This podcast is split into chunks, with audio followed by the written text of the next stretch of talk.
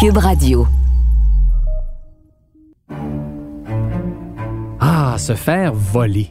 Y a-tu quelque chose de plus frustrant, de plus décontenançant? Et imaginez se faire voler par un ami très proche. Même la justice disait les crimes de col blanc, il n'y a pas de violence.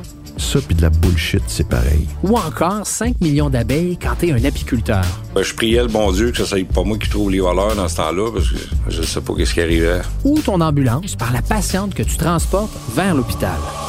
588, 588, la patiente, elle vient de voler l'ambulance.